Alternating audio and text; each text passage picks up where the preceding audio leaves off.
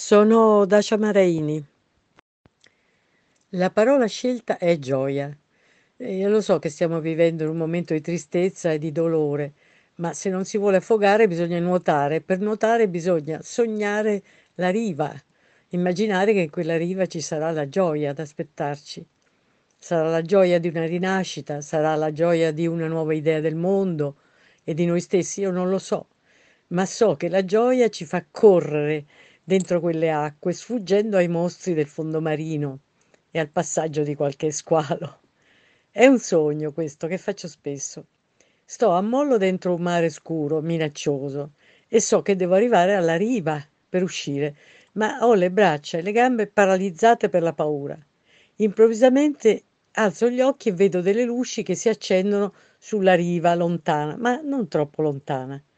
Io so che se nuoto con energia ci arriverò e allora mi faccio coraggio e nuoto, nuoto, nuoto e mentre nuoto mi sento leggera come se volassi, mentre fra gli spruzzi tengo d'occhio le luci amiche sento che le gambe e le braccia si stanno rinforzando e diventando robuste e libere. Ecco, ecco, direi che oggi mi sembra che stiamo tutti dentro un sogno simile al mio, in cui ci siamo paralizzati per la paura.